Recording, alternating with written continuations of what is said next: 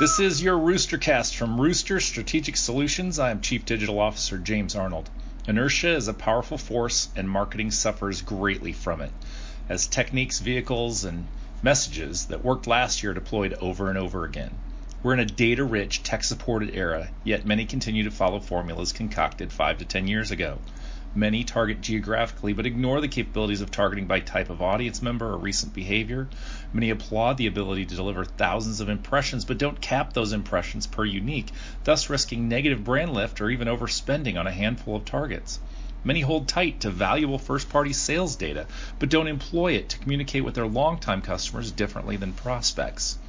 Personalization is a term that has permeated digital for years, but mostly it's an unrealized pipe dream Relevance in messaging lifts performance.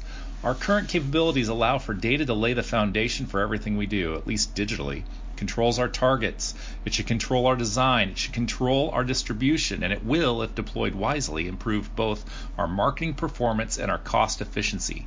Don't settle.